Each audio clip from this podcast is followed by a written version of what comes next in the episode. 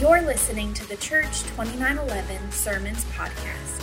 You can find notes for this message along with more information about our church at church2911.com. Here's our lead pastor, Rick Hand, with this week's message. Hey, I'm glad you're joining us. First thing I want to do is say thanks, Jeff, for kicking us off last week in our new sermon series. We're talking about losing my religion. Now, today, I want to start with the thought of a moral compass. You know what a compass is, right? It's a, it's a little device you've got that's magnetized, and, and uh, the needle always points north. Now, because it's pointing north, you also know where south, east, west, and all the other directions are, but it's always pointing north. It's always focused on north. Now, imagine, great example for a moral compass. Imagine a big group of people out in the wilderness somewhere. It's overcast, can't see the stars. They don't have a map. They don't have GPS and they don't have a compass. The only way they can figure out how to get out of the wilderness is by what they are feeling inside. That's going to be a disaster, right? Because this person is going to feel that that way is home, and somebody else is going to feel that way is home, and, and, and it's going to be a disaster. And that's where we are in a society when we lose our moral compass. It's everybody just does what they feel. And imagine what that's like also individually when we don't have something that keeps us pointed north, keeps us focused north, like focused on God. As Christians, our moral compass is God in His Word. It's what helps us keep focused. But even if you're not a religious person, you still need some moral compass because without it, without something that tells us there's some bigger, greater good, something that's directing everything in our lives, and in our communities and in our culture and society. Without that, you know what? You can, you can justify just about anything you want to. I mean, I've, I've heard people justify cheating on their taxes because, uh, you know, hey, it's our money anyway. You know, we are the government and they took it from me you know, in, in, the first place. I've heard people justify shoplifting from, from expensive stores because they've got plenty of money. And if I just take what I need, then it really won't make a difference. But, but let me say this that you really don't need anything in an expensive store. You might want something there, but you don't really need anything, right? And, and I, I've even heard, it's maybe crazy to you, but I have even heard people justify having a, an affair, being unfaithful to their spouse. And I guess one of the biggest ones we see most of the time is how people justify their lying. You know, I, I used to have a friend, uh, uh, we, were, we were good friends, still a friend, but he, used to, uh, he used to say a lot of times, which I didn't lie. But you know, if you have to qualify it, you probably did lie, right? And when we go too far with that, when it goes to extremes, we see crimes and the most horrific crimes. You know, probably all of us have seen crimes that just blew us away. You know, uh, mass killing or, or some kind of abuse the sex trade that is so prevalent today. And, and, and we, we all think, how does a person get that far away from societal mores uh, and, and the values of a culture? The answer no moral compass. You know, when I knew I was going to be pastoring a church that was independent, non denominational, whichever word you like to use, you know, my greatest concern and maybe this wasn't a concern for you, but a concern for me, is that I would not have that oversight or I would not have that connection to people who would keep me focused. I would not have that that, that would help me steer away from heresy. Now, now listen, I, I, I don't think I've ever, ever been uh, tempted to have a cult. Uh, you know, I really don't like that kind of, you know, uh, blind faith that someone would follow me with. And so I'm not really talking about that, but I'm talking more like this that I was afraid I would develop my own religion outside of what God's was. I wanted to make sure I, I, I stayed true to God's word. And so it was, it was with purposeful planning and follow through, and, and, and, with the appointments of uh, an accountability board of guys who just wouldn't show up if there was a problem, but who would check on me and, ask me questions and listen to my sermons and read my articles and, and even friends that I call from time to time and ask them to listen to a sermon, and even people who aren't Christians, people who have opposing views from me. Now, why would you ask someone who's not a Christian to listen to your message? I'll tell you why. They're our target, right? As a church, they are our target. And, and, and I want to know, you know, is there something here that's really off putting? Is there something here that's, that's really leading you away from even wanting to hear my message? I want to know that kind of thing. Now, I'm not the only person that is in danger of heresy. In 2911, in the past, and I hadn't said this in a few months, but everyone needs a few friends around them, good, strong friends who realize when something's wrong. We, we, we, call it four plus one, like four strong friends and one like a mentor. You know, I, and I also like to say it this way is you need a that stupid friend. You know what that is, right? Someone that you allow to look you in the face and say, that is stupid. Do you have a friend like that? We all need a friend like that because if we don't have those friends, friends who challenge us when we begin to get out of line with our moral compass, then we're always going to be struggling with that. Now, lest we begin to feel like we're above that and we've got it all figured out and we don't need to listen to anybody else, let's remember that Jesus had that moral compass too. He wasn't just down here making it up as he went. Read with me from the book of John, chapter 7. So Jesus told them, My message is not my own, it comes from God, his Father, who sent me.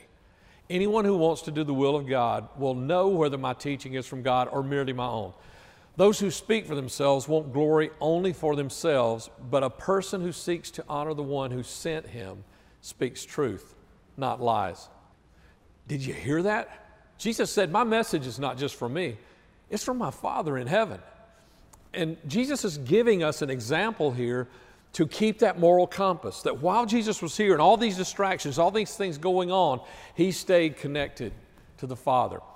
He didn't develop his own religion while he was here. This was something that he and his Father, and he says, We're one, that they already had planned. Everything was already planned from the foundations of the world, it was already planned. Now, this is not just a mere call to be obedient just for the sake of obedience. Obedience is important. You'll hear us talk about obedience in our sermons. Obedience is important. But you know, it's not just about obedience and doing the right thing. This is also about impact. You want to have impact? I mean, we want to do things, right? And, and we want to have impact. We want to have influence. And if you want to, then here's the thing we're going to have to do we're going to have to lose our religion. I need to lose my religion and make sure that I'm staying connected to Christ's religion. I mean, if I want to have impact, who better to follow? What example do we have better than the one who, consensus says, the most influential person who has ever lived on the face of the earth is Jesus Christ. More books have been written about him, more, his own book, the Holy Bible.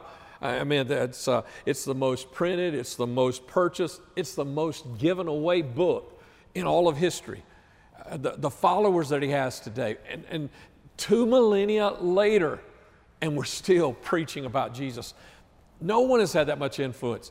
Doing it his way is the way of impact. So it's not just about doing it to be obedient, but to have impact.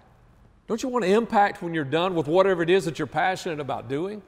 Then let's follow his example. Now, let me give you three things that I have deduced that I believe Scripture shows us the way that Christ engaged with others, okay? I believe scriptures bear this out. I believe this is exactly how Christ engaged with others. And this is just one little thing, but in, in, in, three little statements right here. And here's the first one Jesus was rude to very, very few people. Had you go in there for a second when I paused, right? He was rude, but he was only rude to a very, very few people. Here's the second thing Jesus was not rude to people just because they disagreed with him.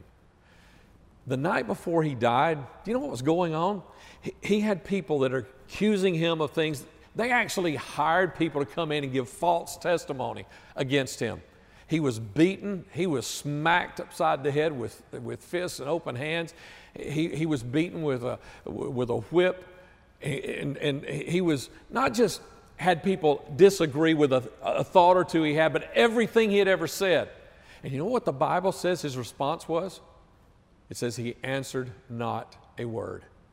Even with those who disagree with him, he was not rude. Okay, here's the third thing. He was rude to very few people, right? And uh, he was not rude to people just because they disagreed with him. Here's the criteria that I've found is when Jesus was rude to people. He was rude to people who were supposed to be leaders, but who instead were breaking the law. Now, see, that's why it narrows down so small. He wasn't rude to a lot of people, he was rude just to those leaders who were breaking the law, or those who should be leaders, because they served in position or they were in a place where, where they should have been leaders, but they misused the law. They twisted it for their own benefit. Those were the only people that Jesus was rude to. So, you know what? If my religion causes me to be rude, it's probably not Christ's religion. And boy, I've done it. I've been rude by email, I've been rude by text, I've been rude on social media. I have been rude face to face and had to back up, go to someone, eat crow, apologize, fix it, you know, make amends, all of those things. I've had to do it before. And if I, if I am ever rude again, you know, just chalk it up. I probably had a bad day. Call me on it, challenge me on it. Because if I'm being rude in the name of Christ, it probably really isn't in Christ. Here's what we have to do as Christians we must often decide if we want people to hear our personal message or our Jesus message, because they're not going to listen to both. If we share our personal message, there are going to be a lot of people that don't listen to anything else. They'll never hear our Jesus message. So we have to choose to get our Jesus message out there first and foremost, and sometimes only. We have to make that decision and, and I'm speaking here to all Christians. I'm speaking to leaders probably more than all Christians, but all Christians, we have to make that decision. I want to have impact. I want to have influence. I, I don't want to just talk. I want something to be impacting you right now, influencing you right now. And so I want to follow the example of Christ because no one had more impact than he did. Okay, so let's talk about having impact Jesus' way. Okay, now let me show you a little something about his impact. John chapter 7, um, Matthew chapter 7, chapter 13, chapter 21 and 22, Luke chapter 2 and 4, and John chapter 1 and 6. They all have something in common. They have verses in there, and I've got all the links for you on the online sermon notes so that you can follow those and actually read the stories there. But in every one of them, people noted the impact of Christ. Some of the things that were said is that they asked the question, how does he know this stuff? Or how do he, does he know these things? Uh, there was another time, and, and, it was guards that said this. They said, We've never heard anyone speak like this before. And several times you see uh, where people said they were amazed or they were astounded. And, and one of the reasons given for that is they said he spoke with such, such authority. Authority. What kind of authority? Whose authority? We already know. We read the scripture a few moments ago, right? He said, It's not me, it's not my message, it's my Father's message. And so he was speaking by his authority you know, my authority, if I speak to you out of my authority, it goes about this high. But when we speak Jesus' message, when we speak by His authority, it is unlimited. There, there's nothing it cannot accomplish. His word will accomplish exactly what it was intended to accomplish. That's actually part of the word as well. I mean, that's, that's why it's not about my religion. It's not about what I think. It's not about what I feel. It's about His religion. It's about His way. It's about His teaching. So, what was it that he said? How, how did he speak in such a way that, that people asked these questions? How does he know this? Or they were amazed and astounded? I'm glad you asked. Okay, let's go to Matthew chapter 7. Uh, I could take you to all of these, but I'm going to just take you to one and try to wrap this sermon up, okay? So, so stay with me here. Matthew chapter 7. Now, Jesus is teaching, and the first 27 verses are really about him teaching, okay? And he begins with some warnings. He says, Don't judge others. Now, that was a big one back in that time because the law that they followed was all about judging, okay? But he goes a little deeper with that. He says, Be careful finding fault in others when you are ignoring your own faults. Wow. Listen to that. I'm paraphrasing here, okay, so we kind of get it a little quicker here. But he's telling us be careful finding fault with others while ignoring your own faults. Man, just think about that. He, he, he, really says, you know, don't try to get that little speck out of your friend's eye when you got a big log in yours. But that's what it means. And then he also said, don't waste, don't waste your efforts. Don't waste your efforts in those places where you know it's not going to be accepted. Whoa, think about that. Jesus said, don't, don't just go, don't just speak, but do it with purpose. And he gives us guidance and guidelines on that. Now, then after these warnings, he, he gives us some encouragement. And it's not just encouragement for me and you, it's encouragement that we need to be sharing with other people. Okay, here's some of the things he says in the, in the middle of this message, chapter 7 of Matthew. Is he says, keep on asking and you will receive. Keep on seeking and you will find. Keep on knocking and the doors will open. This world needs to hear that. Your communities need to hear that. Your friends need to hear that. As Jesus said, keep on, don't give up. Keep on going after it. It's going to happen. Because, this is the next thing he says, God wants to give good things. He wants to give good gifts to us. And this world really needs to hear that. Because too often, what they've heard is they've heard an angry Christian message from somebody. And so I think a lot of people in the world think that we say God is angry at the world. But can I ask you a question? If God was angry at the world, then why did he send his son to die for the world? Why, why, would he do that? He's not angry at the world. He loved the world. John 3:16. He loved the world so much he sent his son to die for the world. And then right after that, Jesus speaks the words that you and I call the golden rule, you know, do unto others as you would have them do unto you. Those are the things that cause people to say, Wow, we've never heard anybody speak like this. Okay, but then he gives just some practical teaching right here at the end. And he wraps up, and we're going to be wrapping up right after this. He says, The path to eternal life is narrow, but the path that leads anywhere else to, to death is wide, it's, it's, it's big, it's broad it, it's, it's harder to go this way and it's easy to go this way. But think about what he's saying here in, in context of, of this message. If we were to bring that into this, con- what's he saying? He's saying, and we know that he said this in another place, he said, I am the way, the truth, and the life. He is the way, the truth, and the life. So the way to eternal life is his way. My religion is one of those other ways that doesn't lead to eternal life. Your religion is one of those other ways that doesn't lead to eternal life. Your friend's way, your friend's religion doesn't lead to eternal life. Apologies to your grandma, but your grandma's religion does not lead to eternal life unless she has Jesus' religion. That's the only that's the only religion. That's the only way that can get us there. Okay.